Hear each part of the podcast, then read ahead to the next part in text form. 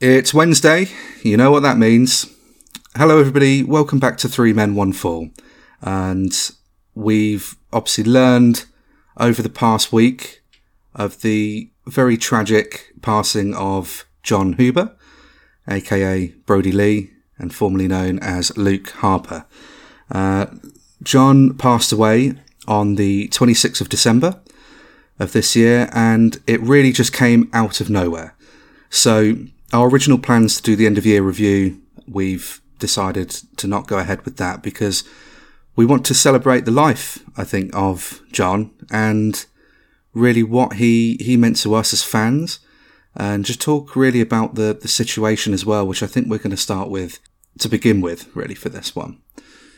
So, the news, guys, I mean, what, what can you say? I mean, we're, we're not quite a week removed, but I'm still shook. Yeah, same. It just, you just can't believe it.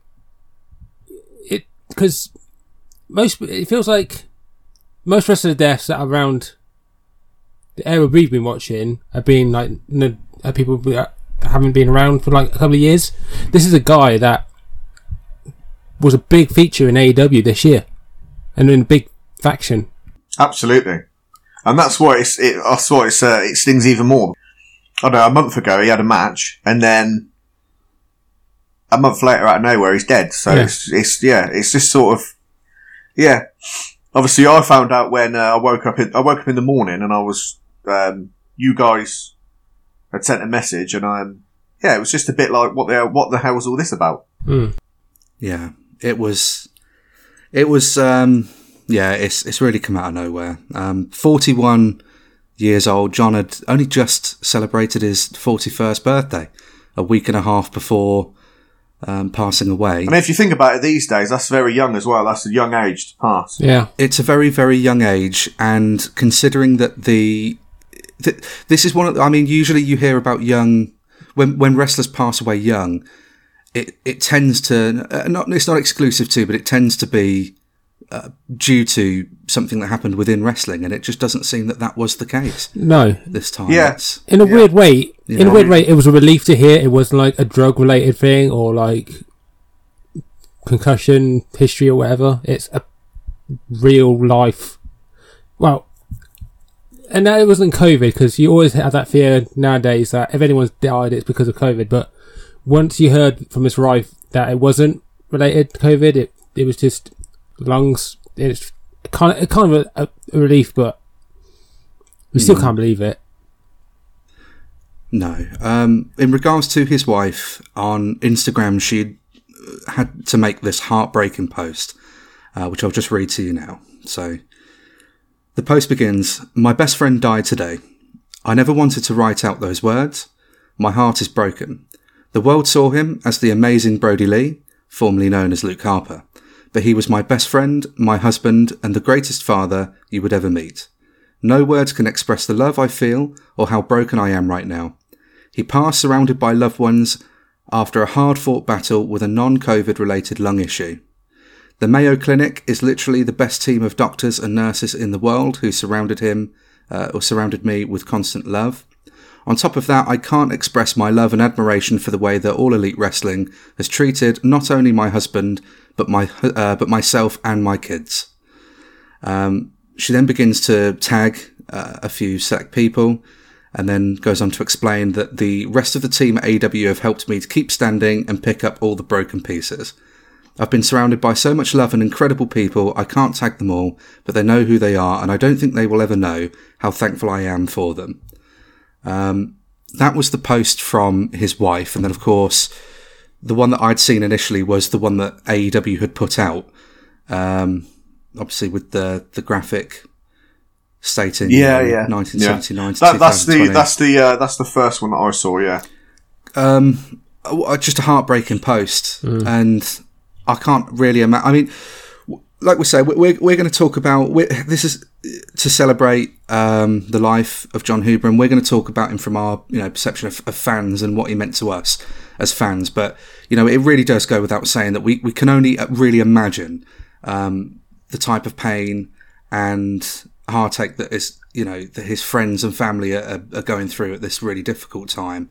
oh, absolutely. You know, every respect goes out to his family and you know his his widow and his kids and Definitely. yeah, just nothing, just nothing but positive vibes, really. No. We're going to go, we're going to kick things off. We're going to have a look at um, the outpouring of the unanimous, it seems, right, of, of support from the wrestlers within the industry and people within the industry, um, all through social media. We're going to go into that first, and then Jay's going to run us through um, some of the career highlights, really, and, and some backstory to, to how Brodie came to be. Um, so, thank you again for joining us for this episode. And um, we're really going to do our best to try and do this justice. So, thank you once again. So, yeah, the support then. We said we're going to get dive straight into it. Um, I don't know how much guy, you got, you guys have seen um, through social media, but since the news broke on the 26th of December, wrestlers from all these different companies all over the world, past and present, have flooded social media with just the most nicest, um, the most just honest to God opinions of, of their interactions with the man himself, Jon Huber. How much of, of this have you seen? I've seen a lot, Um, and it's been yeah, all I've, positive. I've, I follow. Yeah, I follow a lot of, of, of wrestlers from different companies out on Instagram. Um, yeah, so I, obviously when the news broke, I, I went on there and yeah, it's just been for you know WWE, AEW. Um, it, it's just it's been nothing but but positive. I mean, I think the the overarching theme is that um, you know absolute nicest guy you can meet, uh, best family man, best father, Yeah. credit to the to, to the business. You know, just an all round um, genuine bloke. You know, um, really, really good morals, good principles, family man, as I said. So yeah, it just um, yeah, that, that seems to be the main theme. Is that you know he's a, a really, really nice guy backstage, uh, really kind, supportive, thoughtful bloke, good father, good husband. So yeah, I mean it's you know nothing but nothing but love really, which is good because you know, I mean, as as though you know we are fans and we don't actually know him personally, of course, but um, it's just nice to know that he's a genuine bloke and everyone thought very highly of him as well. That's a really good thing to know. yeah, even though he played the heel, he seems like the perfect face. Yeah, in, in reality, from what everyone's put Yeah. up, not a bad word said. Didn't matter if they were a rival in wrestling. Positivity, and that's all you want to hear.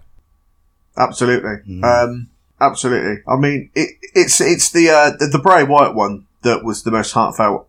Well, the one that really got to me the most was was the Bray Wyatt one, obviously, because um, as a lot of everyone knows, we'll be going through it in a little while, but obviously he worked with um, Bray Wyatt a lot in the Wyatt family in one of his the WWE run. Um, so yeah, they were like brothers Mm. in real life as well. So um, yeah, that was the one that really choked me up the most was was Bray Wyatt's Instagram tweet and, and tweet and post and that. But um, yeah, just really really good bloke. Yeah, the Bray Wyatt one, I think a lot of people were waiting for that, but Yeah, um, same as Rowan's as well. definitely. Really, really heartfelt. Um, there, there's there's been so many, and it's it's one of the very few times that I think the wrestling industry as a whole can can ever really agree on anything, and Definitely. it's almost unanimously just brought everybody together to say, yeah, we we will celebrate this man because he was a treasure, not just within the industry, but seemingly to many people's lives. Like you, you look at these um, interactions that he's had maybe with Ali, uh, John Silver had um, posted a. Uh, the, his initial tweet was, "This is one of the worst days of my life." Um, he had also then gone on to say that Brodie actually bought him the the ring jacket that he wears to help make him look better as a star.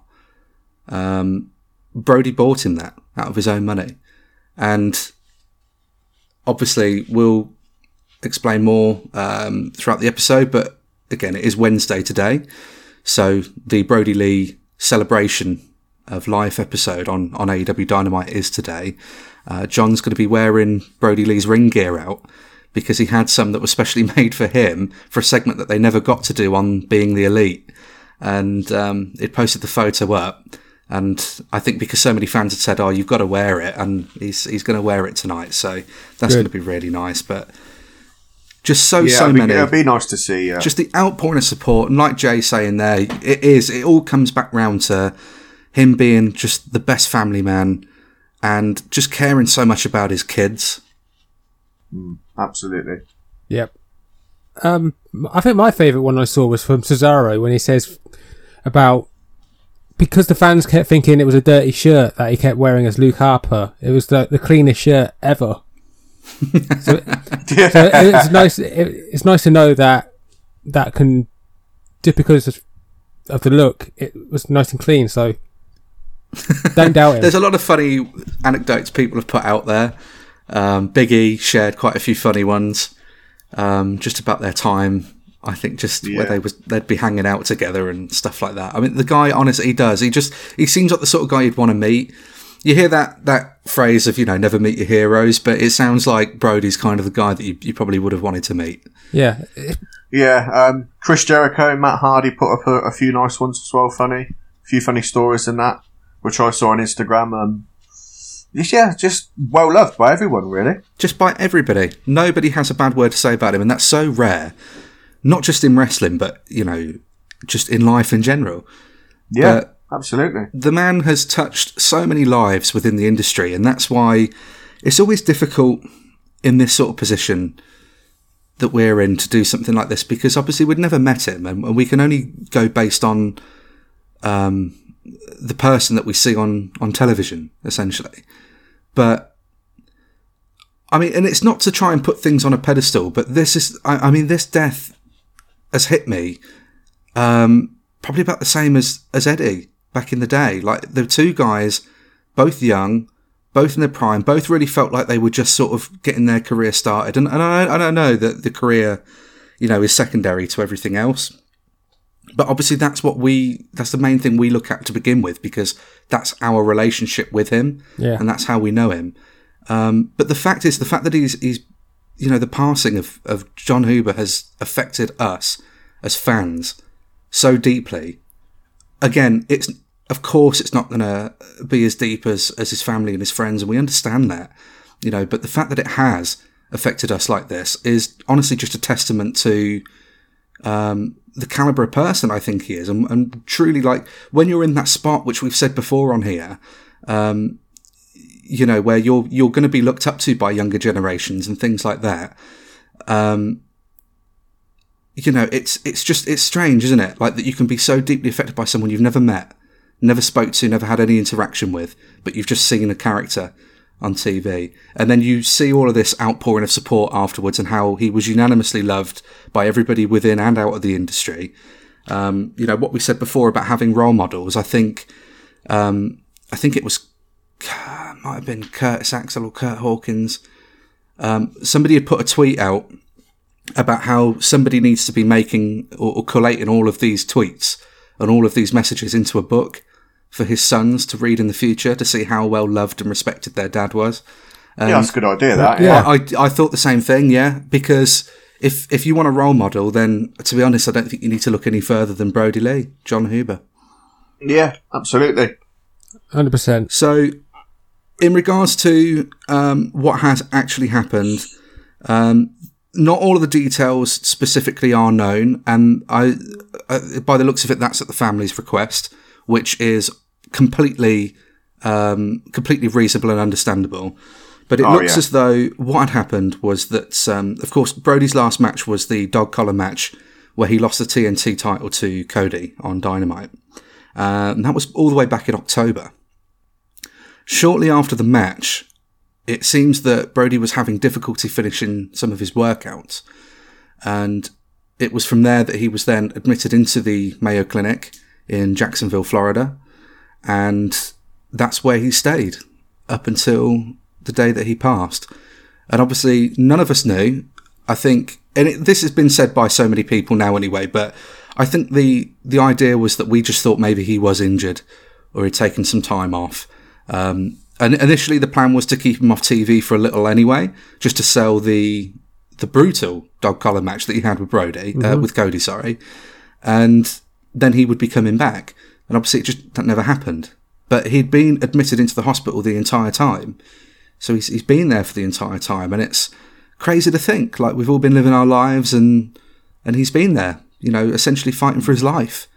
And we don't know how, the point where it became critical, but the fact that they admitted him in pretty much straight away and he never ended up leaving, um, you know, that just goes to show, like, and again, another thing we, we've said before, but you just cannot assume what's going on in someone else's life. Nah. You know, and we, no, I mean, we, we, no one had, nobody knew. I mean, AEW would have known, and I imagine there would have been select people within AEW, and at um, his wife's request, um, you know, they didn't leak any information out, which, because it was, and, and that's one of the things that I think is, has hit us the most, is because it really does feel like it came out of nowhere. Yeah. You know, it's not like we'd heard, oh, he's, he's not in very good health and things like that, and then people can start maybe speculating. It literally just, I just got my phone out, I started scrolling, and then there it was, the post from AEW, and I was like, hang on, what? You know what I mean? Yeah. And it just out of nowhere. Um, but yeah, due to it, it's something to do with the lungs, and as his wife had stated on Instagram, it is seems to be non-COVID related. But um, it, it's just it's just tragic. It really, really is sad, and it really is tragic. Um, but Yeah, the last the last time I had a reaction to that for a wrestling death was Warrior because uh, that was a that because uh, that yeah, that was came that, out of that nowhere. came yeah. out of nowhere in a different way because you've just seen a guy on TV the, like the day before.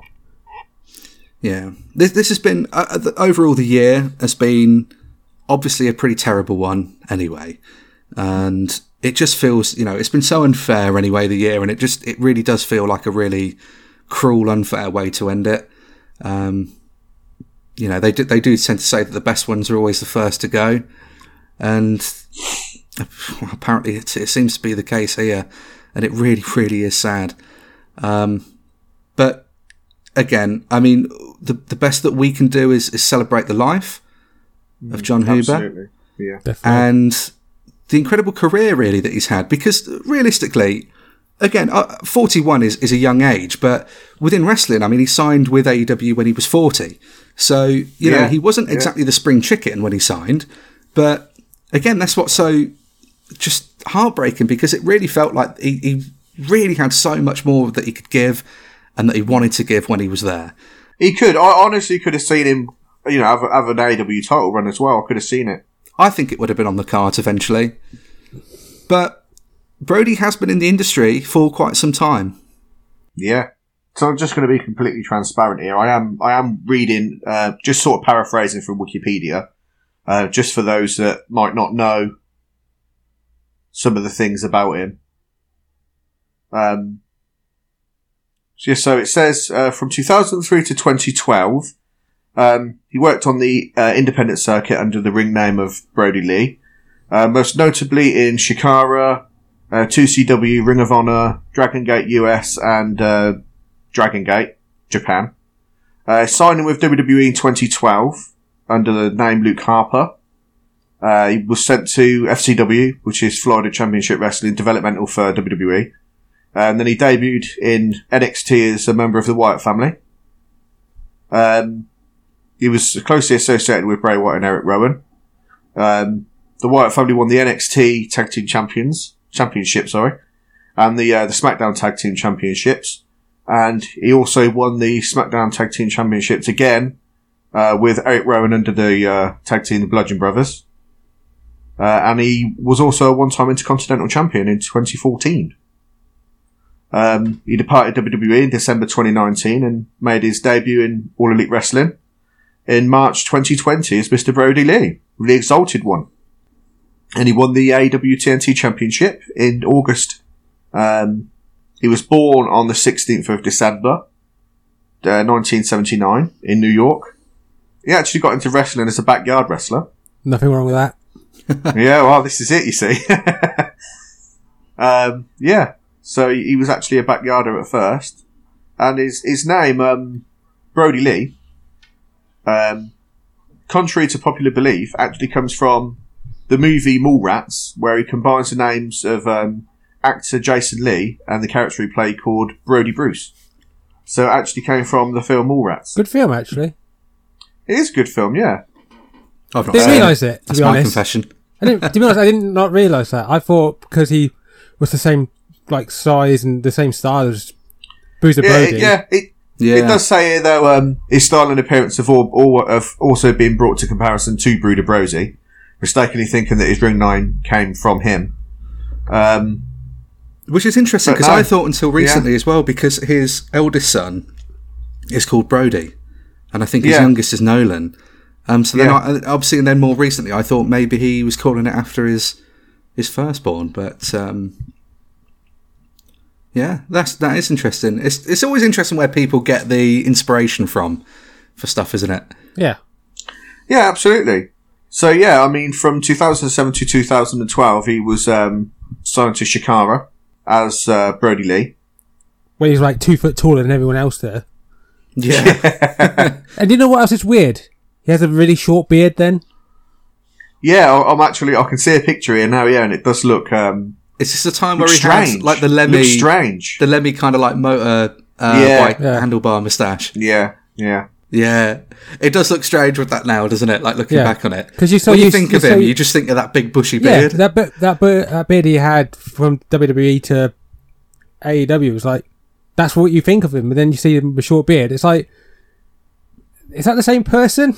yeah, it's an imposter. But the thing is, he did have the white shirt, I believe, and the, He did, yeah, yeah, yeah. So from um, yeah. Also uh, during the same time period, uh, 2007 to 2012, he was also signed to uh, Squared Circle Wrestling. Um, and he was also doing the independent circuit. He made his debut for Ring of Honor um, on October the 25th, 2008. Um, he defeated Austin Aries on his debut. Uh, he, he later debuted for Evolve on uh, 16th of January 2010. He debuted for Dragon Gate US on May the 8th, 2010. All over the world, and then really. he, he- yeah, and he debuted uh, December 21st, 2010 for uh, Dragon Gate Japan. is that the same one as um, Pac? Yeah. Dragon, Dragon Gate Japan was, yeah. Yeah. Yeah, absolutely, yeah. that was the first and time I then, saw um, Pac actually. Yeah, and then from, from there, he went on to sign with WWE in 2012, um, as I said, um, as a member of the Wyatt family. And I think that's where pretty much everyone knows him from. Yeah, I mean the career kind of picked up with um, obviously the joining of the Wyatt family, and when they Yeah, were brought over into the the first angle that they did with Kane. Um, yeah, the, the I mean it it shot. I mean you can say what you want and what you will about his WWE run, um, you know, and and and there's certainly plenty to be said for it, but yeah, I mean, all, all of those places that you listed off there that he's worked for, and yet there was still much more he could have done. The contract with AEW allowed him to be able to go and work in Japan, which on Jericho's uh, Talk is Jericho podcast, when he interviewed Brodie shortly after the debut, it did sound very much like he was, you know, very up for doing it. But unfortunately, obviously, because of the COVID situation, it's, you know, it limited what he could do Yeah. which again is it, it you know I don't want to keep drawing to how how tragic it is because it is and we know it is um but it was one of the things I thought of and I just thought like how unfair is that you know he, he wanted to go over to Japan and, and the only thing stopping him was something that was completely out of anybody's hands. And you know if, if, if it weren't for COVID you know we Absolutely, yeah. um, yeah, it's it's crazy, but I mean, you know, we should address it anyway. Obviously, we're talking about it's a celebration of his career, and yeah, there were definitely some sort of lows for the period of time that he spent with WWE, and I'm I imagine you know we probably want to address what what we kind of felt about that run. So Yeah. Um. First, well, first thing I've just seen some of the matches he's got in like Ring of Honor and stuff, and I, there's matches I want to see, like him and Necro Butcher and Anything Goes, and yeah, Yeah, I, I literally just saw matches that, with, yeah. matches with yeah. And Anything Goes, and like that kind of stuff. But I was a big fan of him when he was in the Wyatts. I was a big fan. I was more of a fan of him than Bray because he stood. He stood, Yeah, I was literally going to say the he, same he thing, stood yeah. out more to me, and it, all he had to do was go, yeah, yeah, yeah. yeah, yeah, yeah. Uh, yeah, like- man. yeah, I thought he'd be the breakout, and for part for for part he was the breakout of the Wyatts because he Yeah. he was the first one of them to win a singles title. It didn't last long, but he won a singles title. Yeah, part, I, I, yeah. I mean, just echoing what you said, really. I, I actually preferred him to the others. Um, again, as you said, I thought he just stood out more, and um, I think I think he was at his best in WWE when he had when he had his, his singles run when he was when he had the Intercontinental title. I think that was when he was at his best in WWE. Sh- I mean, not not not through any fault of his own. Obviously, it, you know, at the end of the day, it's down to WWE booking. But um, I think he shined the most when he when he had that singles run. He showed like a real, real potential for somebody that could stand out on their own. And Yeah, which is is, is funny, isn't it? Because you, you list off all of those places that he's worked before, where he's quite clearly a capable single star. Um, Yeah. But obviously, when when you're then introduced to a wider audience through WWE, and you know, can say what you want about them, but you know they argue they it's undisputed that they have the widest scope within the you know the world of professional wrestling. They're going to get more eyes on you if you're on their product because there is more people watching it yeah. but you know the way he was introduced because I didn't really know anything about his um, time in Ring of Honor or I. Dragon Gate. I didn't either. The first time I was introduced to him, obviously, was through uh, the Wyatt family. I've seen Yeah, I've seen exactly that. I've seen bits and pieces of his like Chikara run, and it's and it's on things like the videos of like holy shit moments where he's doing like his big boot. That uh, that I know you won't like the big boot, Jay, but when he did when, he, when he did big boots to like the smaller guys and makes it look like he's actually kicked their heads off, yeah, it looked really cool. Yeah. But Was that before or after though? Because that's what I mean. Like I've seen like a lot of older stuff now, but when he'd first debuted with the Wyatt family, I didn't know really anything about him. Just heard a little bit about him from FCW, but that was it. I kind of And it wasn't until the actual Wyatt family run that you really got to see kind of what he was all about. I kind Yeah. of heard of Brodie Lee, but I didn't realize it was the same person because obviously, he had a shorter beard then. Yeah. but like I say, watching the stuff on YouTube about him having matches with like Necro Butcher and having stuff with Daniel Bryan when he was in the Independence and stuff like that, it's like you could see why people like WWE and then later AEW were interested in the guy, and why Japan would have been interested in the guy. Yeah. yeah, absolutely, yeah. Just a, a really top class talent, really. in terms of th- that WWE run, like you said, you know, in terms of the booking, it it just it didn't really ever feel like he was ever really given the ball No, to run with properly. But Brodie's explained like his side of that story, um, which again, go and listen to the interview with him and Jericho on the uh, Talk is Jericho podcast because he really does go into a lot of detail there. Again, he's, he's he's very open and he's very honest about it, but. You know, I don't feel like he ever really trashed the company or anything like that. You know, he says he's he's grateful for his time there. Um, you know, and, and it really has helped him. But obviously, in terms of that run, he just he wasn't where he thought he he he felt he could do better, and he felt he could do more, and so he took that that sort of chance on himself. He gambled on himself, and he bet on himself, and hence why he, ended up in AEW, which wasn't an easy decision for him to make. So he said that you know, understandably, he's he's, he's on good money with WWE, and you hear this story all the time. But he's on good money with WWE, and he's got a family to support. He's got a wife. He's got two children. You know, does he take that risk and and go somewhere else? And it was actually his wife that told him, "Yes, you should do it." I think it would have fitted better going there than say Impact Sure. But I think I think in running, Yeah, I think in running run New Japan might have worked out, but being away from the family, Yeah, exactly. Uh, but it's the idea, though that that it's that support, isn't it? Like, I mean, that, if if you're ever going to be jealous of anything, then you should absolutely be envious of of just that entire family relationship, by the sounds of it, Yeah. because you know they all sound so supportive of each other and just a loving family. But she was the one that pushed him. Um, well, I say pushed him, but you know, gave him the the all clear. Like, look, this, I think you should do it you know, because it's going to make you happier. And, and obviously, lo and behold, ends up in AEW. But again, it's like we say, you can say what you want about that WWE run, but it did bring eyes to him, and and it did put stock into him. And, and if anything, sometimes this WWE booking it isn't the way that they want it to be, but it does end up bringing something out more than than what you could have potentially had going into it. Because, for example, the um, you guys remember the the Bray Wyatt Randy Orton feud going into Mania 30, 33. 33. Yeah, yeah, Yeah. yeah, yeah. I mean, Harper was coming out as that as a star.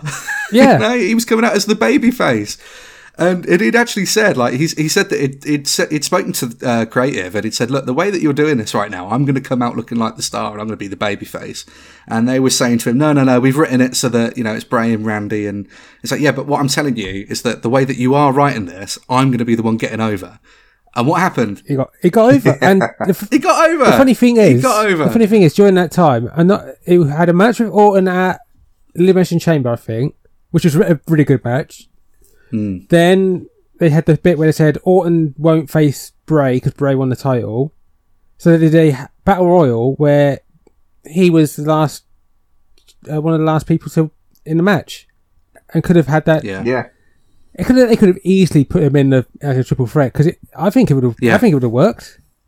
Yeah. It probably been a hell of a Yeah. lot better than the match was to begin with, Orton Bray. It probably would have been, yeah. but then it he didn't really do a lot until they brought back him and Rowan as the Bludgeon Brothers. But Yeah. Yeah. I don't think I think I don't know if injuries also helped that, but Yeah, because he was. I think he was definitely out for injury during that time as well. But in terms of that booking, though, that's what I mean. Sometimes when you know, if you want to say he was underused, which you can, um, if anything, it builds up more hype when you know they're leaving. yeah, But his, in his words, to paraphrase it, but in his words, he'd said that you know the only the, the big thing with that now though is when he's making that jump is that actually now, um, you know, he's, he's got no one else to blame. He can't blame WWE. So if this doesn't, if, if the jump didn't work out for him, you know, it's not WWE's fault. It's on him. You know, so that's the thing. I think he, he, he could feel that people were really behind him because we all wanted to see what he could. Like you said before, you know, you really saw him shine when he stepped out into singles for a shorter amount of time, and it, and it was just under a month's IC title reign, but that did include one hell of a TLC match against Dolph Ziggler, and that Yeah. really was very very good. yeah, um, But you know the pressure was on him, and and we, we'll we'll come into AEW a bit more once we feel like we're, we're probably done with the WWE stuff. But honestly, I mean, I I think the guy was on fire. He was so good in in AEW throughout the run, and it was really only just beginning. It feels like there, it was really only just beginning. yeah. So to, Yeah. when you say it was what March he debuted, Uh, it was the first. I think it was the very first empty arena show for COVID. yeah, Could you imagine that pop Yeah, Yeah, exactly. because And that's another thing that annoyed me as well. yeah. I know what you're again, say now. Again, yeah. like through no fault of anyone's. Obviously, COVID is COVID. We all know about it, but um, it's just a shame that obviously he never got that pop. never that got to. deserved. No. and and and and it, it's even more heartbreaking that he's never going to get it.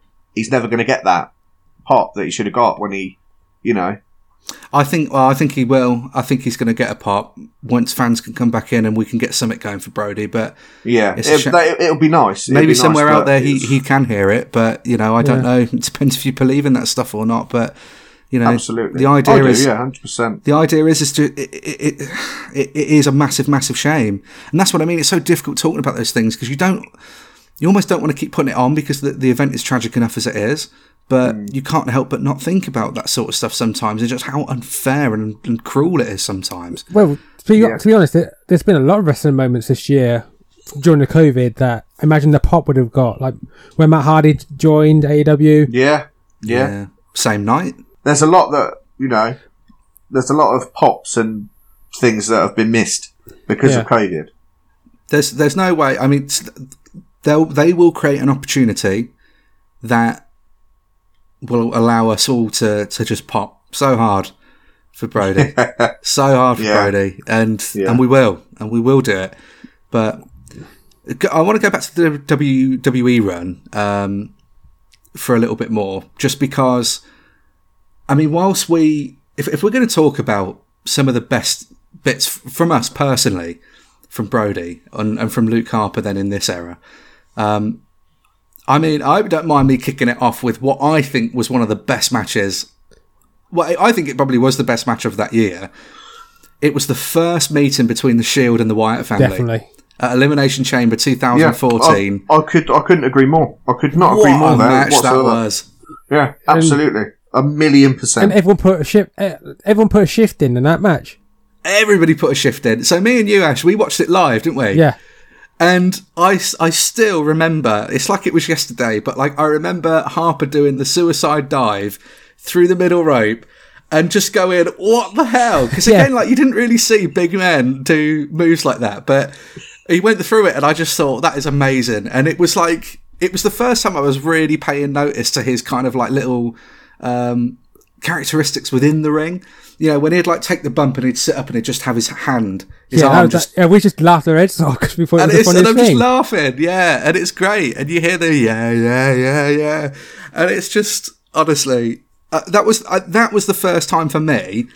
I that I remember I paid I started paying some more attention to him yeah. Um, just because he really shone in that match and like you said everybody put a shift in but Harper really did come out of that like and that that was when I was like yeah this guy really is quite good isn't he Yeah, because they, they had a match the next night on Raw, and it was amazing still.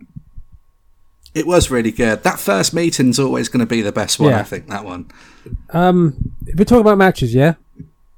anything really Well, I mean, it, well, his his the, his intercontinental title match where when he actually won it was that's one of my highlights. I think. that's a real good moment just Yeah. to see him win it. Yeah, just the it's a lasting moment, lasting Yeah. memory. His in the ladder match where he lost it, it was, I think, the opener of that show, and it was really good because when he did the dive when Dolph Ziggler's holding a ladder and he nearly puts his head through the, the ladder, it's like that's insane, Yeah, and it's like that like, was honestly. Yeah, but it just stole that night. hundred percent, hundred It- percent. one- Yeah, Another good moment, and it's it's a stupid one, was um, Extreme Rules 2015, I think it is. Him and him against Dean Ambrose opening the match, opening the show, and then no holds barred. All of a sudden, they're they're brawling around the arena. Then they get in a car, drive off. The show continues, and then they just come back like the match had never finished. Yeah, And technically, technically, yeah, he did have some real good technically, that match last, lasted for like an hour. I like that sort of stuff though, where they do that sort of stuff and, it, and it's done right. Um, I, I mean, the, the best uh, the best thing I can probably claim for myself is that although it's, it's essentially it's a house show because it's, it's WWE live, right? So when they would come over, and it was just after Mania, um, and I got to see him and Ambrose work together one on one, and that was at the Birmingham. I want to say the NEC. I think it's the NEC. uh, I get confused which which arena is which actually up there, but I think it was the NEC. Yeah, it was probably the NEC. But yeah, and I got to see that, and you know, it is they are house shows. They're not going all out and stuff like that. It is literally just to pop you and entertain you and stuff. And it was entertaining as hell, you know. And that was around about the same time as the, um, I think Ambrose was IC champ then actually. Or might need to have a think. What was that? That was twenty. Well, that was 2015. So it actually, yeah, about uh, he actually he hadn't Yeah. long lost the IC title. No. Um 'cause because one thing was, it was rare to get the whole Wyatt family together, like all, when it was even with Braun. And one of, one match I remember is the uh, match with the ECW originals at another TLC. Yeah, I forgot about that. You know, That was a good match. Don't think I've ever seen that one. I forgot about it. They Yeah. did, and they had another. They, once again, they had another good match on like the Raw, ne- the next Raw, which was like I think a tables match, and people like taking tables from the stage, and like which back then felt like a rare thing to do. Hmm. I want to mention the Bludgeon Brothers Yeah, because because the, the the gimmick at at the beginning didn't really seem like it was going to work out very well, did it? No. But Well, this is the thing. I, I didn't like it. Like, don't get me wrong, right? I liked Harper. I, I always, I always did like Harper. But for me, that tag team, like, obviously, he had his singles run and then he came back, obviously, into tag team. But I just thought, what a waste, you know? What a waste to put him back into tag team again. I think that was When they, initially when what, they could have, yeah. they could have pushed him again as singles. well, I think that was that was a thought of most people, wasn't it, Ash? Like for that time, Yeah. but It, I, I feel that eventually it did work out because they had some killer matches. Yeah, I- as the I- Bludgeon Brothers, the the one against the Usos. I, I actually, if you'll if you'll come into it, but yeah, they did. But I get what you mean. It was, but I think that was because as a fan, we were getting so used to seeing it. Like we were really rooting for him to be a single star. Yeah. Yeah. So I, 'Cause- yeah, I do get it. I, I believe it was the Bludgeon. Is either Bludgeon Brothers or one of the last times they were known as uh, Harper and Rowan together. Their tag finisher was the 3D. I don't remember them using the 3D. They used 3D. Oh wow.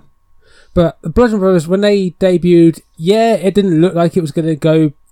I thought it was, was going to be like a stupid gimmick, but when they destroyed Usos and New Day, uh, I think it was Fastlane, and then, then when they did it again at Mania, that made them go over the top. I know it didn't last Yeah. long because it, it it was like a f- about five six months. They was Bludgeon Brothers, Yeah. Yeah, it wasn't long. But they did, obviously, they did have a, a tag team title reign as yeah, well. and it, they were dominant.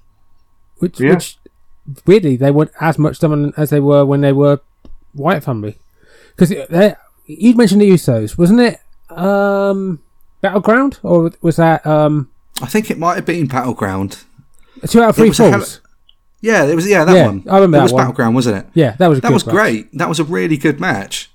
But yeah, mate, like you said, I mean, it, it was fine once they got out of the whole. Because I think when they first debuted him as Bludgeon Brothers, um, well, as, as the gimmick of the Bludgeon Brothers, it was. I think it was just a series of squash matches for a few weeks, Yeah. wasn't it? Yeah, the one stick up, Yeah. one sticks up in familiar mind where they did that elevated power bomb, and the guy, the jobber, went ah.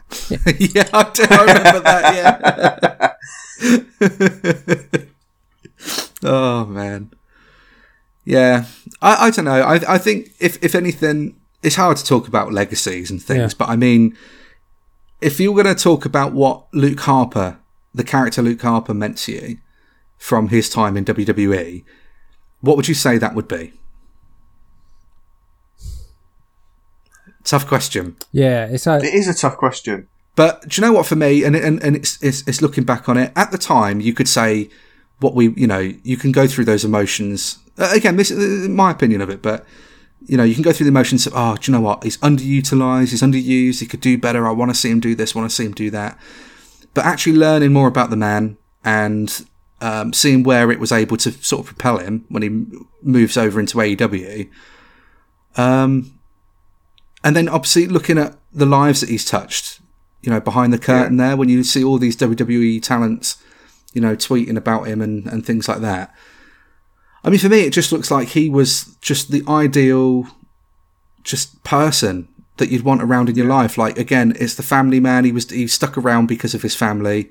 Um, he was there for all of his co-workers, and some people are even, you know, and in, in wrestling, they say it all the time. You know, you get acquaintances and people you work with, but very few friends. And you know, it looks like he was friends with with quite a few people. yeah, But Yeah. the legacy from a fan's perspective, I think it just shows that like you can you can come up from something like that. You can be the guy that basically never speaks, but you know, stay in the course and just staying true to who you are. People will get behind you. Yeah. And that's what happened. Like I was behind him. You could never really truly know for definite what was going to happen with his AEW run before he got there because you know he hadn't really sp- he hadn't- he hadn't had the chance to speak much on the mic. Um, we hadn't seen that much of him in the way of singles matches for a while, and that was due to obviously being put in tag teams and a mixture of that and then injuries Yeah. throughout his WWE run. But you know, a legacy that he's left in WWE, it was it it's like he is the Wyatt family. You, he's, he's going to be synonymous with Bray. He'll be synonymous with. I know Rowan's not there now, but wherever Rowan you know ends up, um, he's synonymous still with with Strowman. The Wyatt family was not the Wyatt family without Luke Harper, and then without the Wyatt family, you don't get Bray Wyatt and you don't get the Fiend. no. One you thing, don't get Braun. I think he's he's helped elevate so many people in, in more ways than just in ring in WWE, and I just think that that's the kind of guy you want to see. Like, let's have a guy come out with his you know seemingly dirty vest and his jeans on. You know, let's Yeah. it, it, not every, like he was a star and he was doing it his own way, and you know you can't you can't res- you can't do anything else but respect that. Yeah, when it, one thing I would like to say is whenever the Wyatt family were in a big feud, like when they had their match with Undertaker and Kane at Survivor Series, Yeah, he they chose him as the tag partner. They didn't choose Strowman, which you would have thought they would have done. It was always him and Bray whenever it was like a big match. yeah, Yeah. It wasn't even when it was like a, a two on one match with like when they had him against Brock. It was meant to be Brock against Bray. It was basically Luke Harper taking it, Mhm. which meant they they had trust in the guy. Yeah. they Even if, obviously trusted him. even if he took the pinfall, they still trusted him to be. They, Yeah. they could, when they could have easily used Strowman, who was the guy who was not the guy at the time, but you thought they were going to use him. Still a bit green level. probably at the time Yeah. though as well. But I don't know. Look, the, the guy, the guy's left a mark in WWE. A guy that that looks as like how he does to have risen up through the Indies. You know, not in his twenties either. No, You know, he would have been thirties throughout most of that run with WWE, and still managed to pull off what he'd pulled off. You know, you can't. You can always say that there could have been more done. You're always going to be able to say that. But the fact is, is that he never ends up in AEW potentially if there was more done. So, you know, if everything does happen for a reason, sometimes this is what brought him to AEW, which is where now, you know, our most re- recent memories begin of Brodie. And yeah, like the Exalted one, then let's go into it because he he wanted that gimmick. Like he was he wanted to take the opportunity to become the Exalted one. The Dark Order weren't in the exact they weren't exactly in the best place at the time, were they? Really, it was kind No. of it just wasn't really getting its heels off the ground. And Brodie steps in as the Exalted One, the leader of the Dark Order, and it just felt like everything kind of changed overnight for him. Yeah. I'll admit I wasn't a big fan of him as a leader because I thought only because I thought he's been the the follower, not the leader.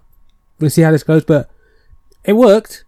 It definitely But, worked. that, and, but that's it, though, isn't it? Like that's Yeah. that's the chance we wanted him to have, so that he could step out yeah, and become his own man, and it did work. And yet, you know, there was a bit of McMahon parody in for a while. it was funny. It was funny, and it worked. Being And- elite, he's fucking hilarious on that. Being the elite was great, and if you've guys, if you've if you've checked out this week's Being the Elite, it's just titled Brodie, and it really is just basically all of his best bits from Being the Elite.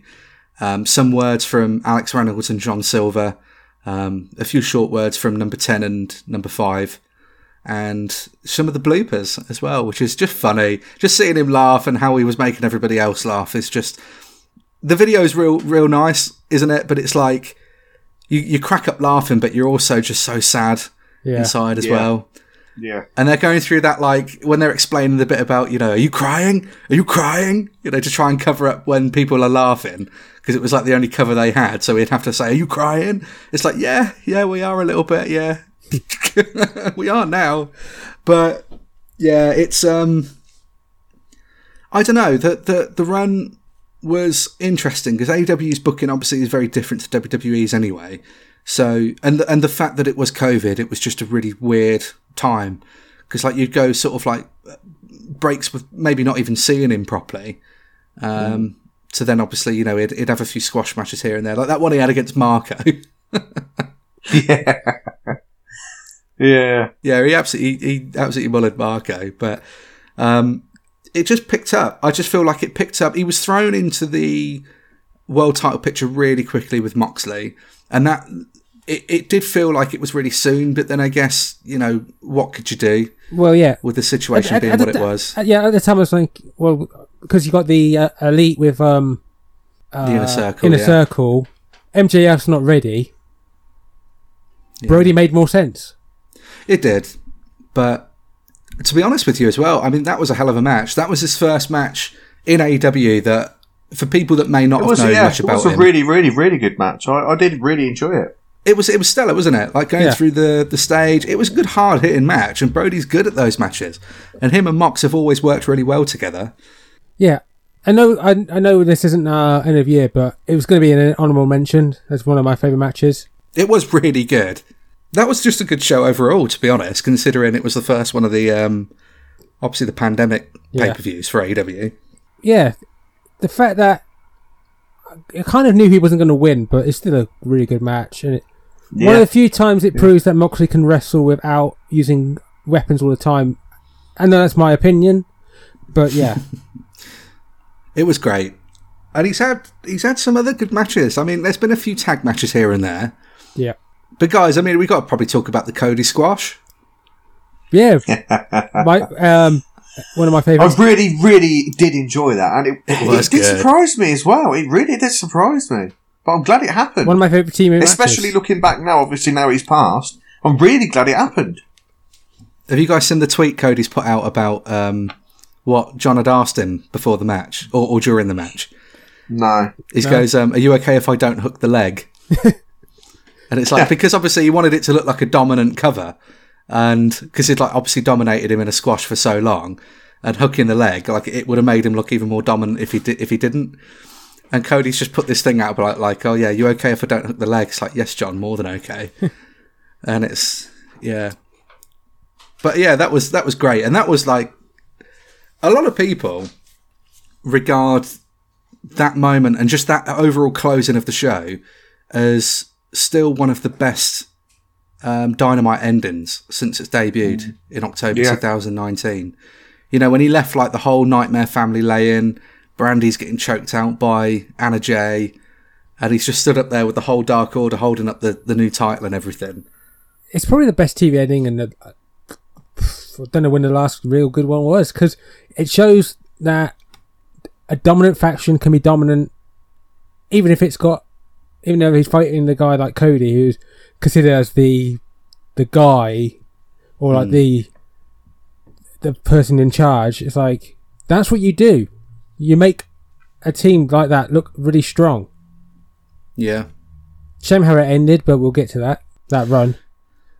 Well, the thing is, though, I, I don't want to speculate on stuff, but a part of me did think recently, did they, you know, was something said before that match happened? Like, was something said that maybe Jon might need to take time off? I don't know. I don't want to speculate because that's not very fair, and especially if it never happened, and I don't want to, you know, you don't want to be responsible for starting rumours or anything No. like that.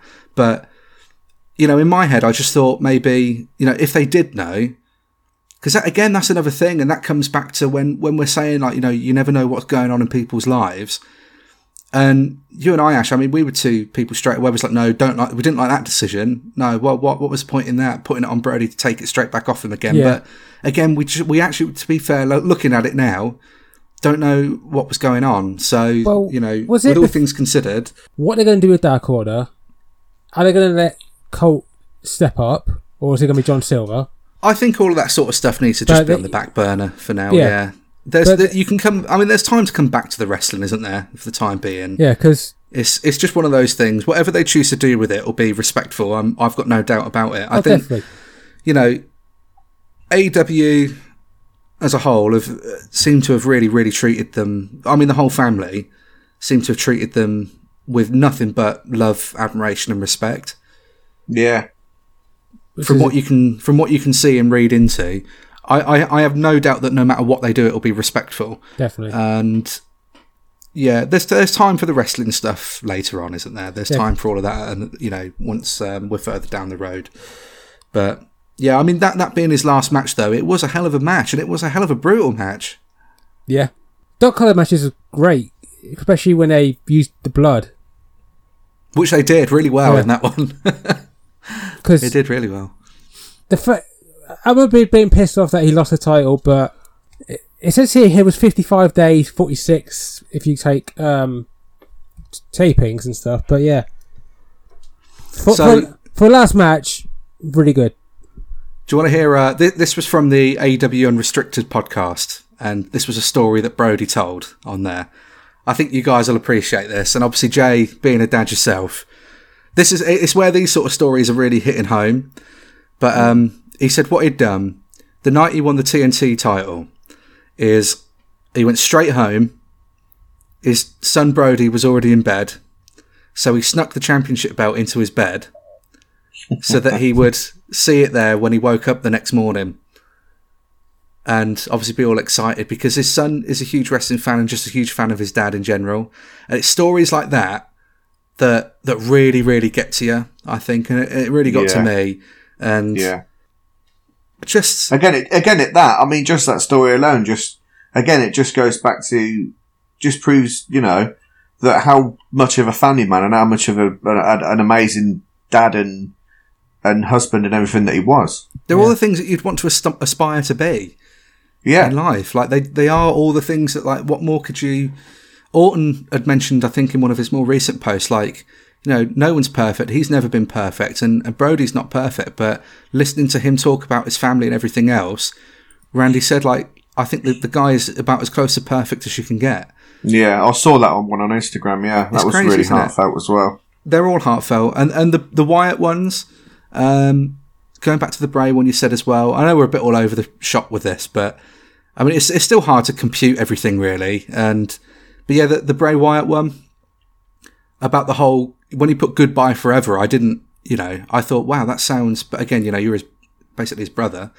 Um, But the goodbye forever thing was actually something that Brodie used to say to people when he was going home. Because the short time that he'd get to spend with his family when he was in WWE and on the road on on this on their schedule, the short time he'd get to spend with them, he'd want that to last forever. And he'd make Yeah. it last for as close to forever as he could. So he would always tell people goodbye forever. And it's just so sad when you hear these things come out. And I don't know. It's just just super unfair, isn't it? Everything. Well, but I, I just remember one photo of him and his mum with the AEW title. yeah. Ah. It's just a shame he never won it. He's, to be honest, I mean, he's he's done more in his uh, legacy overall in his life. He's done more important things than win the ch- win championships. I think when he, when when his sons grow up and they see what his dad, what their dad meant to so many people, and not just the wrestlers and not just the family, but to to people he had never met and never met him all over the world and what he meant to him. Mm. That's the that's the legacy. That's the real legacy. It doesn't matter. You can, it doesn't matter how many title belts you win. It's all No. trivial, really, in the grand scheme of things. That's a legacy that you leave on life is more than what you do in your career. And you know, I think he's he's left a hell of a, a hell of a mark on it. Definitely. Yeah, hundred percent. And he and he will be remembered. he will be remembered. Uh, He'll never ever be forgotten. It's it's it's another situation where we'll always look back on it, and it'll always be you know it will always be sad, but to look back and, and at least see like what the what the man was, and and it's good to know that I think so many people are, are reaching out in support of his family and will support his family. Um, you know, much similar in the way to what happened. You know, the unfortunate tragedy with Shad Gaspard earlier this year. Definitely. Yeah. Um, again, another man who's going to be defined for the type of parent he was. You know, gave his life for his son. You know, literally, and Yeah. you know the even something like that. You know, I know this is about Brodie, but you know, Brodie is a family man, and I think you know acknowledging other family men here, but you know, Shelton Benjamin when uh, him and Cedric won the tag team titles at TLC, the first thing Shelton did was get in the car, drive over to Shad's family's house, and celebrate it with his son. So, you know, uh, you, wrestling, I think wrestlers look after each other. And within the industry, they look after each other. AEW have basically already come out and said that they're going to, you know, they'll look after the Huber family for life. Um, I'll tell you what was heartbreaking, guys, was that his little boy, Brodie, um, you know, he's obviously been attending a lot of the shows because they've obviously been having him there to cheer him up. Do you guys um, see what had happened on? Well, I don't know if they've actually recorded this, but they've sort of said this is what happened. But Um, on last week's Dark episode, you heard, you heard about this one? No, I heard about what they did for being the elite, but I didn't. Uh, um, don't know what they did on Dark. Maybe they record it on Dark 4 being the elite then. We might be talking about the same thing. What, is this the, about a new um, AEW champion unofficially? Yeah, yeah, that, that's Yeah. On, yeah. It's going to be on the next. Um, well, they Jay, do you know about this one? No, I've got actually got no idea. You're going to like this, mate. So, Ash, do you want to go through it? um, from what I've read, he beats um, Kenny Omega for the title, but not legit, obviously. Right. Because that, Yeah. that- yeah, because that was the thing. They did a statement about But what? Yeah, but just how nice is that for him? Yeah. though? like a little boy. You know, What- I think they they made a whole thing out of it. Like the Yeah. elite, are, I think, are in the ring and getting him to join them, and then the Dark Order come out. Uh, I think there's this this big old hoo ha, and then because that, that's Brodie Lee Junior's name in the Dark Order is minus one. That's what they're calling him. That's his number in the Dark Order. So Nice. he's he's got an official name for like within the Dark Order. And then yeah, Kenny, you know, Kenny puts him over, and he, he he you know he's running around holding the world title and stuff like that. I think it was just to cheer him up because that was that would have been just a few days before you know his dad actually passed away. Yeah. Um, so you know, Um, knowing all of that, it's it's it's a really sweet thing for him to do. And then I saw on Instagram recently as well, JR took Yeah, his son to to, the this. Jaguars game. Yeah, the same day. I think it's the same day as the dad as as Brodie died, wasn't it? Or Was it the same day or the day after? it, it was one of the two. And the amount of shit that JR's been got been given by people. Oh yeah, this is a really good gesture, and Yeah. yeah. I, you got to take away everything else and criticism within again his work as a human being. The guy took time out of his day and and you know he's taken taken his son to to go see a football game to cheer him up. There's that that's what that's what's so weird about this whole situation is that like it's so shocking and so tragic, but at the same time you can't help but kind of feel a little overwhelmed almost joyfully just at how everybody's reacted and Yeah. responded to it. Obviously, it would Yeah. be so much better if they didn't have to have, you know, if they hadn't had to have reacted at all. But like we said at the beginning, it's it's unanimously just brought everybody together and seeing how people are treating them. Again, it is a testament to obviously how Jon would have treated them throughout his life. But seeing that there's so many people out there that are willing to, you know, do whatever it takes now to to make sure that their family are, are looked after and that they're there to support them. You know, it's a really, really nice, genuinely a really nice thing to see. And you don't see that sort of stuff very often anymore, unfortunately. no. One thing I did like was when BBC News uh, had it as AEW, not WWE, because that's the thing I always think of when people think wrestling. They always think WWE. Now Mm. people and because he wasn't there, uh, didn't finish there. He was in AEW. I thought that was a really good. Uh, it was like it was like one of the top three things on their website. Yeah. It's crazy.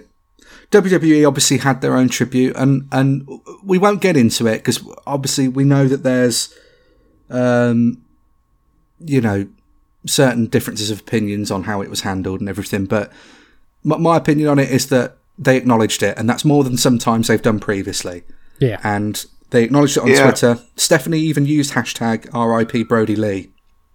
You know, Xavier Woods came out with um, Brodie on his armband on, on Raw. If, if you've watched Raw, all the Brodie references throughout the entire episode, you know, from the commentary team to Drew's opening promo, it's Monday, you know what that means. Everybody was dropping in yeah, yeah, yeahs throughout the show. Um, Xavier did the discus clothesline. they're, they all paid it in their own way. And on Raw Talk, they talked about him. Woods and Kofi talk about him. Yeah, it's hard to watch. And it's really hard to watch because it kind of feels like they're almost in a bit of a difficult situation because they can't say too much about the guy because he doesn't work there anymore. And we get Yeah. that. But the fact that they have allowed them to do it and everything else like that, it is decency really at the end of the day. But um, Yeah. it's nice to see that WWE had acknowledged it. Absolutely. Yeah. No doubt. um, how many uh, the funeral? I don't know when it's going to be. Don't how many people can go? Because WWE are going to have to. You see, that's going to be that's going to be a hard thing as well, especially for his family, because obviously COVID being what it is and restrictions what they are and stuff. Um, you know, I'm not quite sure what it is over in the states, but It'll depend on uh, the state he- itself yeah, as well. he- it? here in the UK, it is still it is still quite prominent and quite restricted in you know what you can do and how many people you can have at gatherings and that sort of thing. So Yeah. um, yeah, I think that's that's going to be a hard one, especially for his family. If if like a lot of because obviously a lot of people would want to be there to show their respect and oh, definitely. If you you know just to celebrate the man, uh, you know as we're doing today. But um, you know again with COVID being what it is, it, it's going to be difficult. You know with like I said for his family, especially if you can't have you know a lot of his family there, it's going to be hard, even harder than it would have been normally if you know. I mean, funerals, you know, they're hard as it is, but um, you know, with with the times being what it is, it's going to be even harder. Yeah. one thing I would like to say is it's great seeing wrestling fans not being dicks about his run in AEW being better than WWE. No, it's his legacy that's more important. hmm It's his legacy of his life. It's his Yeah. life, you know. Yeah, We, Absolutely. we- like we've said, you know, I said at the beginning, but like we only know him from what we've seen on TV and then what you hear about the man. But it's all sort of inconsequential at the end, really. You know, that was a character that he portrays on TV. The man behind the character and how he lives his life. That's a legacy that gets. That's that's what lives on. You know, we can remember his great matches, but it's so much better to remember someone having great matches, but being an even greater human being. And that just seems to be the case here. Yeah, well, he's, he's a man that will be remembered for his time inside and outside the ring. Um, yeah, I think, and I honestly think he'll go down as one of the all-time greats. Uh, Yeah. One of the best big men who could move and do stuff that big men shouldn't be able to do. Yeah, absolutely, one hundred percent.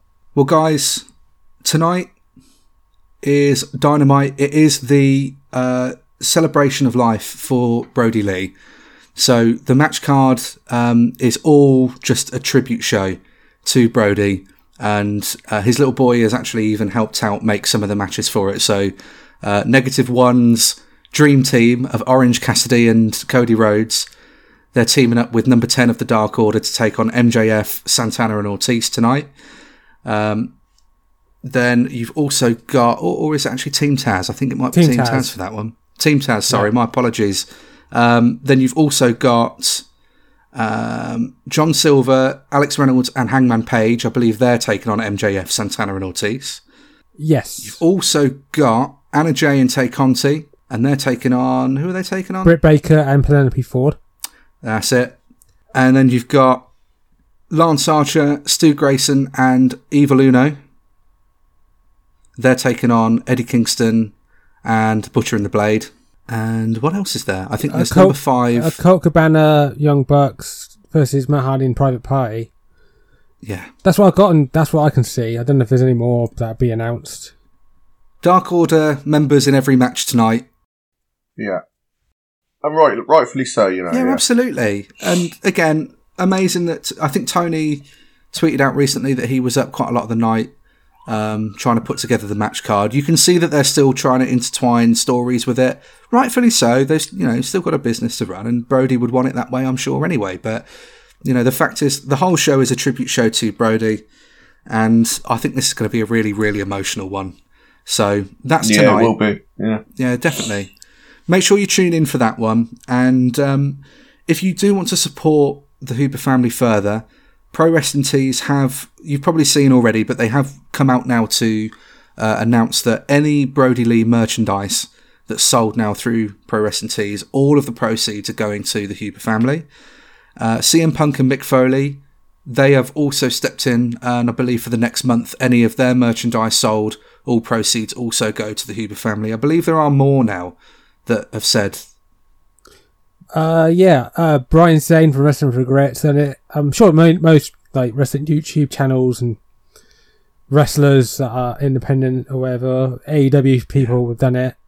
yeah, and again, I mean that that itself just shows the testament of of the kind of man he was. That you know, all those people are willing to you know give all their proceeds to his family.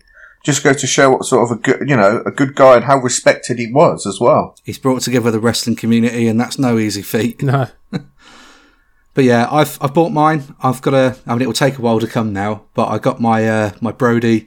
It's the one with his face like purple. It's labelled a sinister one with Brodie underneath, so I'm going to wait for that to come through.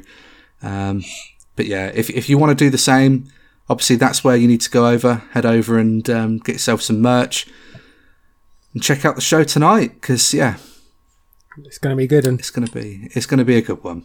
and once again, like I said with the wrestling fan, I hope no one's being a dick about how it's going to be as much better show than NXT. No, just concentrate on what's happened and what the guy has done for wrestling and his legacy. Yeah, Yeah, yeah, hundred percent. Right? That's that is definitely the the takeaway for today. Is Don't yeah, care about rate. Don't concentrate care about on, ratings. Concentrate on the man. no, Concentrate on the man, not the not the person he portrayed, and not the companies. on the doesn't matter which yeah, and which. just the legacy that he left and how good he was. Yeah, exactly. Well, I think if um, we go around just to end this one, um, you know, I just want to say thank you. Um, you know, it's a really difficult thing. Like we said, never met, never met you, and um, obviously we never will. But you know, I, I have been able to see him perform live once. Um, you know, that's as good as that'll get. But the sort of person that you kind of wish that you've you've got in your life, and if we can all, you know, if I can can probably be half the man that it sounds like he was, then I think I'll I'll have probably done something right. Yeah. I'd just like to say the same. Like, thank you for the rest of the memories, for all the stuff you've I've you've given from the watching, and yeah, I wish to be. I wish I could be a guy just like him in real life. Mm-hmm. Yeah, I mean, just just echoing what you've said, really. Um, yeah, for me, it's just you know, thank you for all the all the entertainment and um, the good matches that we've been able to experience and and watch throughout the years that you've you know that you've been in and and even you know recently in AEW there's been some cracking matches as well. Um, you know, and it's just thanks for being an all time great guy and you know I'm sure we'll all, we'll all see you sometime at some point when we uh, shuffle off as well. So it's just yeah, just best wishes again to his family and friends and yeah, just you know, if I can be half the, the parent that uh, it looked like he was, then yeah, again, I'll be you know doing something right. So it's just just positive vibes and you know again condolences to his family and friends. Yeah, absolutely. If I could, I just just, just quote Gladiator in "We'll see you again, but not yet." Not yet. Oh yeah, this is it. yeah. Well, all the best, and we are definitely thinking of the Huber family and all of his friends at this time. It's still surreal, still hasn't really computed, but what more can we say but rest in power, Jon Huber?